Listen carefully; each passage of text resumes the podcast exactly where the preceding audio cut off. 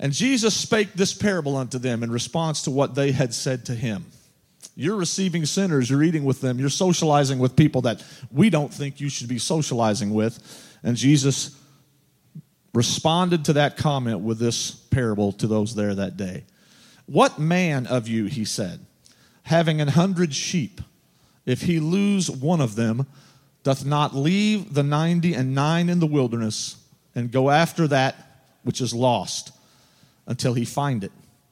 You see, he's telling them here, and whether they got it or not, I don't know, but he's trying to help them understand that, that he is the shepherd and that he loves the sheep just as they love their sheep. And so he's kind of trying to use this analogy to help them understand the position of the Lord here and why he is going out and mingling with these that they think he shouldn't be mingling with. Because they're sheep and they're lost and they need the shepherd. Verse 5 And when he hath found it, he layeth it on his shoulders, rejoicing. And when he cometh home, he calleth together his friends and neighbors, saying unto them, Rejoice with me, for I have found my sheep which was lost. Thank God for that. I say unto you that likewise joy shall be in heaven over one sinner that repenteth. Anybody ever been that one sinner today? Amen. More than over 90 and 9 just persons which need no repentance. And so, as we start to look into the parable of the shepherd here, I think there are some things, as I said, you know, Paul tells us that all scripture is given by inspiration of God and is profitable for doctrine, for reproof, for correction, and for instruction in righteousness. And I feel like the Lord maybe can provide us some instruction today through this parable. First thing I think is interesting about this parable that we want to look at and notice is the audience. Jesus is there with Pharisees and scribes. He's there with the religious of the day, right? The church, if you will. Uh, I use air quotes a lot. I just noticed that. I don't know why I do that, but the church, if you will, of that day. But also there are the publicans and sinners, those that are not a part of the church. And so his audience that day really is everybody. This is not an exclusive um, message. This is something that he is speaking to everybody. He has come to minister to everybody. The gospel this morning is not just for those of us sitting in this room here. I'm glad we're all here. I'm thankful that we're all here. But the gospel is not just for me. And the gospel is not just for you. But the gospel is for everyone. Jesus told us that he came to seek and to save that which was lost. And furthermore, we don't get to decide who it is that God chooses to deal with. Amen? It's not up to me and it's not up to you to determine who it is that God touches and moves and calls. That's God's purview. He loves everyone, and the gospel is for everyone. Doesn't matter where you come from, doesn't matter what your background is, doesn't matter how much money is in or not in your bank account. God has a love for you and has a, gospel for you. Paul tells us in Romans chapter 3 that there is no respecter of persons with God. I'm so thankful for that. It doesn't matter if that person Doesn't matter if the person that I least want to see for the rest of my life walks in that back door this morning. The gospel is for them. Doesn't matter if my mortal enemy that does nothing but try to bring me down and, and just burden me and crush me every day of my life walks in that door. The gospel is for them. It's for everyone. And so I think the first thing that we understand from this parable is very simple. And it is just that the gospel is for everybody. And it's not up to me, and it's not up to you to decide who that is. Along with that, I think it's pretty plain that we see in this parable that the gospel is for everybody because the shepherd loves every sheep. Peter tells us that in 2 Peter 3 9 that the Lord is not slack concerning his promise, as some men count slackness, but is long suffering to usward, Now, I'm very, very thankful about that word long suffering in that verse right there. And I, you, you guys can act all whatever you want, but I know every one of us have needed that long suffering more than once in our lives. He's long suffering to usward, not willing that any, now, any is a, pretty all encompassing word, isn't it? Not willing that any should perish, but that all should come to repentance. He died for everybody. John 3 tells us that he so loved the world, the world, and all who are in it, that he gave his only begotten Son. The blessing today that we enjoy as we sit here in this house and that we will enjoy as we move into the, the services today and the, and the presence of the Lord that comes and, and, and abides with us and all of the wonderful things that we, that we glean from the services today, all of those things are not just for me and you because the shepherd loves every sheep, it's for everybody. John 10, Jesus himself tells us that I am the door. By me, if any man enter in, he shall be saved and shall go in and out and find pasture. And I love this next verse. The thief cometh not but for to steal and to kill and to destroy. He's defining here why the devil is around and why he's around. Right? He's giving us a, a pretty good understanding right here in this verse what he's doing here and what I'm doing here. He's here because he wants to kill you, destroy you, crush you, take away everything that you have. I am here, Jesus said, that they, who are they? Well, if we look back up at that verse before, it's any man. Any man. I'm here, Jesus said, so that any man might have life and might have it more abundantly. The shepherd loves every sheep. Paul tells us in 2 Corinthians 5 that he died for just me. I don't know if you know that verse, but that's not what it says. It doesn't say he died for Nathan Baker, or I could say Robert Baker, and then you guys could fight over which one that was. No. He says he died for all. For all. He loves us all with the same passion and the same fervor. And He's willing to go above and beyond. And in fact, He already has to make every possible opportunity for all to come to repentance. He loves every sheep. The gospel is for everybody, and He loves every sheep. Abraham, as Paul tells us in Romans 4, is not just the father of the circumcision, but he's also the father of those that walk in the steps of his faith. We don't have to be of a particular lineage, of a particular uh, heritage today. All we have to do is exercise faith in Jesus Christ, and we can be a part of those that are in the sheepfold of the flock. The promise, as we find out in Acts chapter 2, is not just to a select few.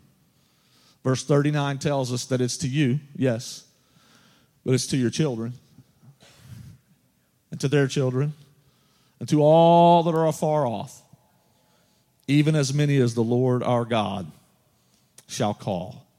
Jesus, the shepherd, loves every sheep. And I'm so very thankful for that. But what I'm also thankful for is that He's not just a God of the collective, but He's a God of the individual. Because it's not just us all that He loves, He also loves me, and He loves you. And that's sometimes a very different thing. The fact is that the parable here tells us that specifically. That's what the parable seems to be about, right? It's not just that he loves the sheep in the sheepfold, in the flock. He loves all of us, even me, enough to pursue me when I have been led astray or wandered. He tells me that he loves me and you and not just us. I think it's very important for us to understand here today that he's not just a God of the plural but he's very much a God of the singular. I think a, a, great example of that is if we were to look at Psalm 23. I dare you to go through Psalm 23 sometime, and I may quote it. Let's just do it now. Count how many uh, plural pronouns you hear versus how many singular. The Lord is my shepherd, I shall not want. He maketh me to lie down in green pastures. He restoreth my soul. He leadeth me beside the still waters. And we could go on and on and on. And you'll find that all of those pronouns are about me and I and mine. Because he's not just a God of the us, he's a God for me. He loves not only us, but he loves me. He's a very personal, one on one kind of God. In fact, he loves us so much that he takes time to know us. He tells us a story in the Gospels about the sparrow that is sold, and it's not one of them that falls that he doesn't notice, but he immediately follows that up by saying, But you're more valuable than the sparrow. He says, I even know the hairs on your head. Amen. He knows us, but it's not just about us that he knows. I mean, it doesn't take very long to know the hairs on my head. You know, uh, Brother Jordan's been knowing the hairs on my head for several years. Pastors, he probably could tell me how many there are. That's, that's just knowing something about me, but the Lord knows me. He knows my inner thoughts. He knows my desires. He knows my, my goals, my, my ideals, what I want to accomplish in this life. He understands the desires of my heart. He knows more than just about me, but He knows me. In fact, Hebrews 4 tells us that His Word is able to discern the thoughts and intents. Not just the thought, that's one thing, but the intention behind the thought that is in my heart. The Lord can discern that.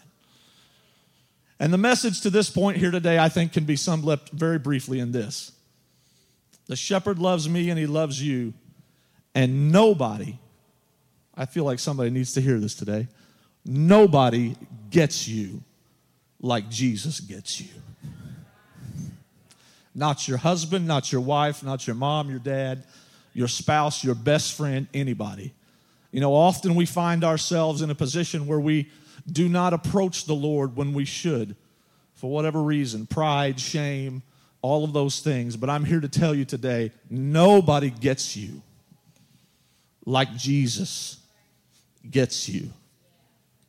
His love for us is so great, Paul tells us, that there's nothing that can separate us from Him.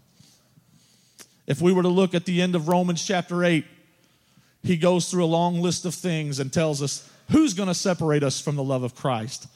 He says it's not dis- dis- tribulation, it's not distress or persecution or famine, it's not nakedness or, or peril or sword.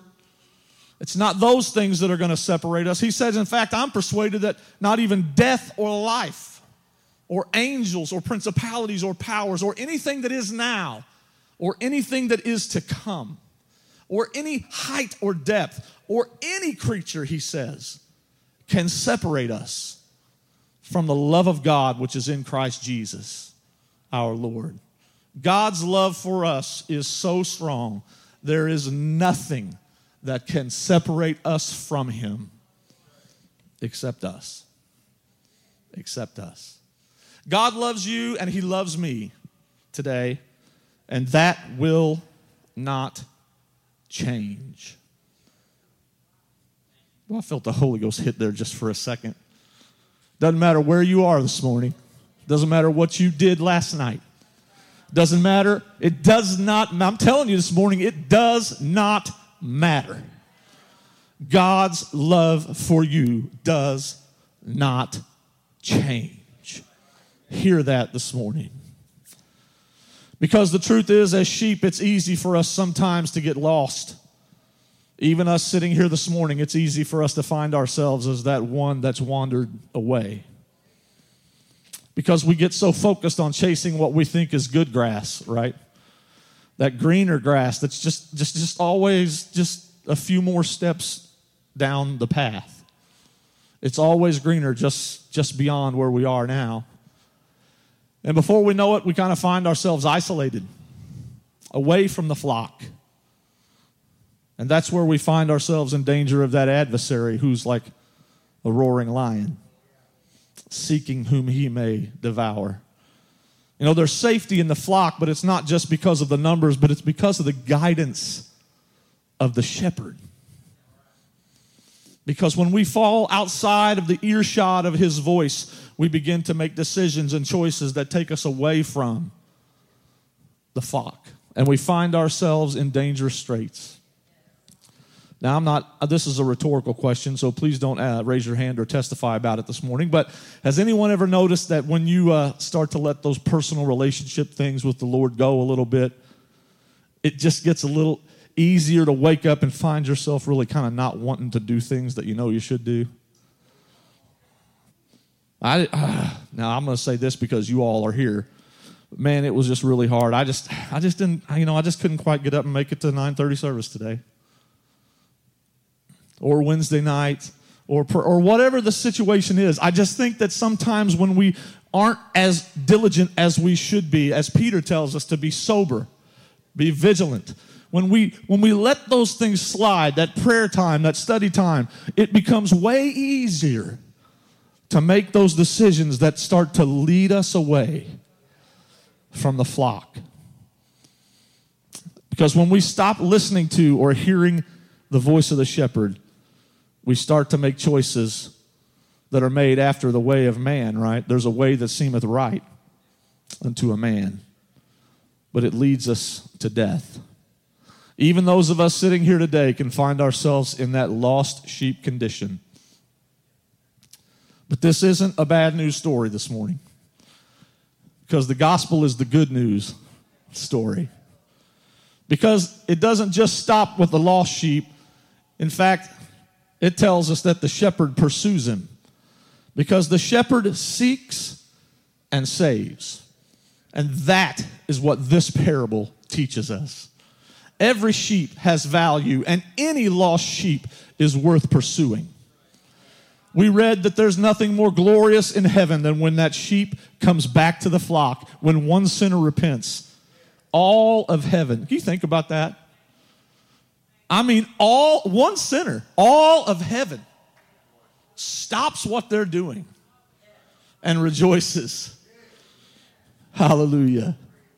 No one is without value to the shepherd. That's why he came, as we talked about earlier in John 10. He told us very plainly, I'm come to seek and to save that which was lost. He values you, and he values me. And he also values those that are not sitting here today.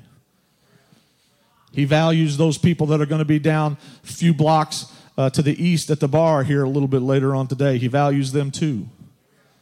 He values us all, and He died for us all. Hebrews tells us that He ever lives to make intercession, that He might save us to the uttermost, all of us. And so we think again about Peter's words when he said, as we quoted earlier, it's not his will that any should perish, but that all should come to repentance. The shepherd is seeking this morning. He's actively pursuing those that have found themselves wandered and separated from the flock. So I think as we look into this parable this morning and we understand these things about what Jesus was saying that day, that there are other things I believe that maybe it can teach us. And there's a couple of other things I want to touch on briefly before I conclude. As I was reading this lesson and studying again this parable, um, it occurred to me that Jesus, in some ways, see if you follow me here. Maybe it's just my crazy mind, but I don't think so. Some ways, Jesus is really just taking the story of the prodigal one step further. Because instead of the father just standing at the end of the road, waiting with open arms for that prodigal to return, in this parable, the prodigal the father is going and seeking and pursuing, even while we might be in the midst of riotous living. The father is not content just to stay and stand and wait, but he pursues and he seeks. And so the depth of the love of the Father is on full display here in this parable. He loves us not only enough to accept us when we return and restore to us the fullness of our inheritance, but He also loves us enough to pursue us. Pursue us even when we are places we should not be, doing things we should not be doing. he will pursue us because his love knows no limits. He came to seek and he came to save. Amen. One more thing I want to touch on here as I begin to wrap up this morning. I think that as the flock, we also bear a little responsibility here. And what I mean is this before I get to that, I, want to kind of go back to the setting of where this parable happens. We pick up at the beginning of chapter 15, but if you go back and read Luke chapter 14, you'll see that the primary dialogue, the, most of the time of that chapter, Jesus is in the home of a Pharisee. And the Pharisee has invited the Lord, along with some of his friends, over to his house to eat. And so, as that dialogue happens in that chapter, Jesus is really speaking primarily to those that are in there's my air quotes again, the church, right? Those that are sitting there in the house of the Pharisee. But it was only after Jesus left the Pharisee's house that the publicans and the sinners started to come to Jesus. And I think there are a couple of key things that we need to understand about why that is as we look at our responsibilities as the flock. First, I think that the environment within that home was probably very exclusive. I think that those publicans and sinners weren't welcome there. Right? We understand and we know that the environment we create in this place cannot be one of invitation only. It has to be a place of love and acceptance for every single person that walks in the door. That's not to say that we say we condone maybe some of the sinful behavior that they bring in with them, but we always accept the people. And we always love them. We always love them. The sign behind me says, You're welcome. This is home. And that is the message of this church. And I believe personally this church does a great job of that. There's another thing here, too, that I think we should notice and maybe sometimes I'm not quite as good at this one as I am at the other one. Because it's not just that the, the environment within the home was exclusive and that those people weren't welcome, but it's also that they're not drawn to that. They're not drawn to religion. The publicans, the sinners, the lost sheep, they're not drawn to the piety and, and the, the religious culture, if you will. They're drawn to Jesus Christ. And so it's only after he kind of gets out of that environment and begins to walk down the road that those people feel drawn and compelled to come to him. Because it's not about the house where we sit today, it's about the one who sits in the house with us. And so I think if we really understand the times we live in and the commission that the Lord has given us, I think it's not beyond reasonable for us to know and recognize that our mission is what his mission was. That our mission, as we have in our mission statement, is to lead people to a saving relationship with Jesus Christ. Those aren't just words that somebody thought of and wrote down on a paper because they sounded good. That's from the heart of the leadership of the church. That's what we want this church to be. That's what all of us want this church to be. And in doing that, we have to understand that it has to be about Him and not about us. That's our mission. We're ambassadors, Paul says, for Christ. In another place, he tells us that we're supposed to yield our members as instruments of righteousness for Him. We are the body that is guided by the head, which is Christ. And so, in other words, I think you could say it like this In addition to being the flock, we're also the ones that the shepherd uses to find, to minister to, and to lead home the lost sheep. Amen. We're the arms, we're the hands of the shepherd. But what we do and what we say has to emanate from the Spirit of the shepherd that lives in us, or it's not going to be its most effective. Remember, the lost sheep are not drawn to the church, they're drawn to Christ. He said, and we, we said it before, but I'll, I'll quote it again. John 3:14, Jesus said, And as Moses lifted up the serpent in the wilderness, even so must the Son of Man be lifted up.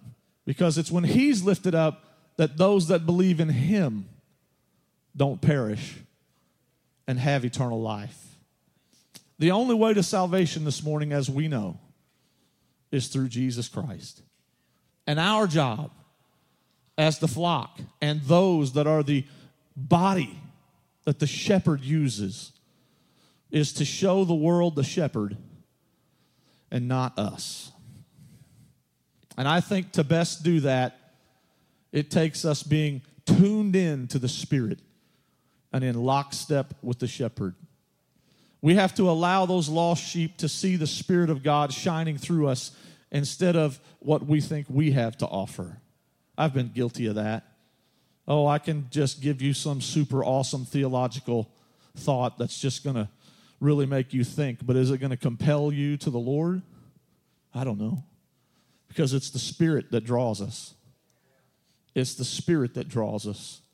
And so everything we do has to be rooted and grounded in that Spirit. And I, and I will admit to you today, there have been times in my life, and I'm probably not alone in this, I've heard others testify the same way, that I would maybe not as in tune with the shepherd as I should have been. Maybe I had let some of those personal things go a little bit more than I should have prayer, study. And maybe I wasn't quite prepared to minister to the sheep that I encountered as I journeyed. And so maybe what could have been wasn't that day because I was not where I needed to be and what I needed to be in tune with a shepherd.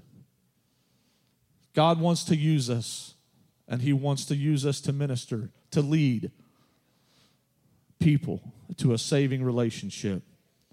But it's up to us to do everything that we can to keep ourselves in a position where we're the flock and we're within earshot of the shepherd's voice. Because the shepherd's voice will guide us and lead us and help us to understand the ways that he wants to use us.